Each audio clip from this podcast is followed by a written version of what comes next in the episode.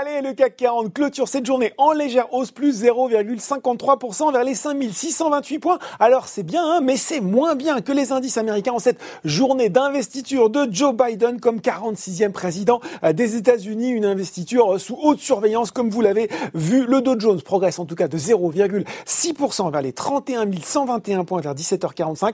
Et le Nasdaq grimpe, lui, de 1,7% vers les 13 425 points. Bigre à noter euh, la hausse de plus de 14,5% de Netflix alors que le géant du streaming eh a franchi le cap des 200 millions de clients l'an dernier. Il affirme ne plus avoir besoin d'emprunter pour financer ses programmes. Et puis au quatrième trimestre, il a dévoilé un chiffre d'affaires de 6,6 milliards de dollars en progression de 21,5%. Allez, si on regarde maintenant le marché français, la plus forte hausse du SBF 120, c'est Eramet, hausse qui n'a presque rien à envier à celle de Netflix, plus 10,4%.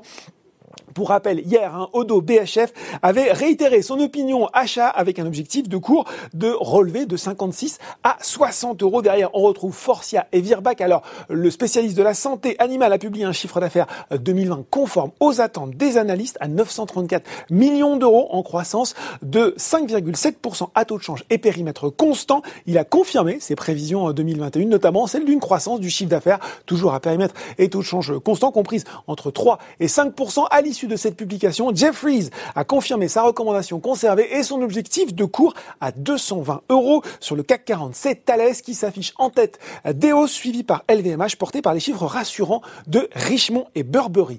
Euh, côté baisse, c'est Fnac Darty qui est lanterne rouge du SBF 120 au lendemain de l'annonce de ses chiffres préliminaires pour 2020 sur une croissance du chiffre d'affaires estimé environ plus 0,6% en données comparables et un résultat opérationnel courant de l'ordre de 210 millions d'euros. Mais, mais, mais les objectifs 2021 sur la marge ont été euh, jugés timides par certains analystes techniques. FMC est également mal orienté, tout comme EDF et McPhee Energy. Et puis sur le euh, CAC 40, c'est Danone qui repère un petit peu du terrain euh, gagné sur les deux dernières séances. Le titre progresse alors qu'il est sous la pression du fonds activiste Bluebell Capital.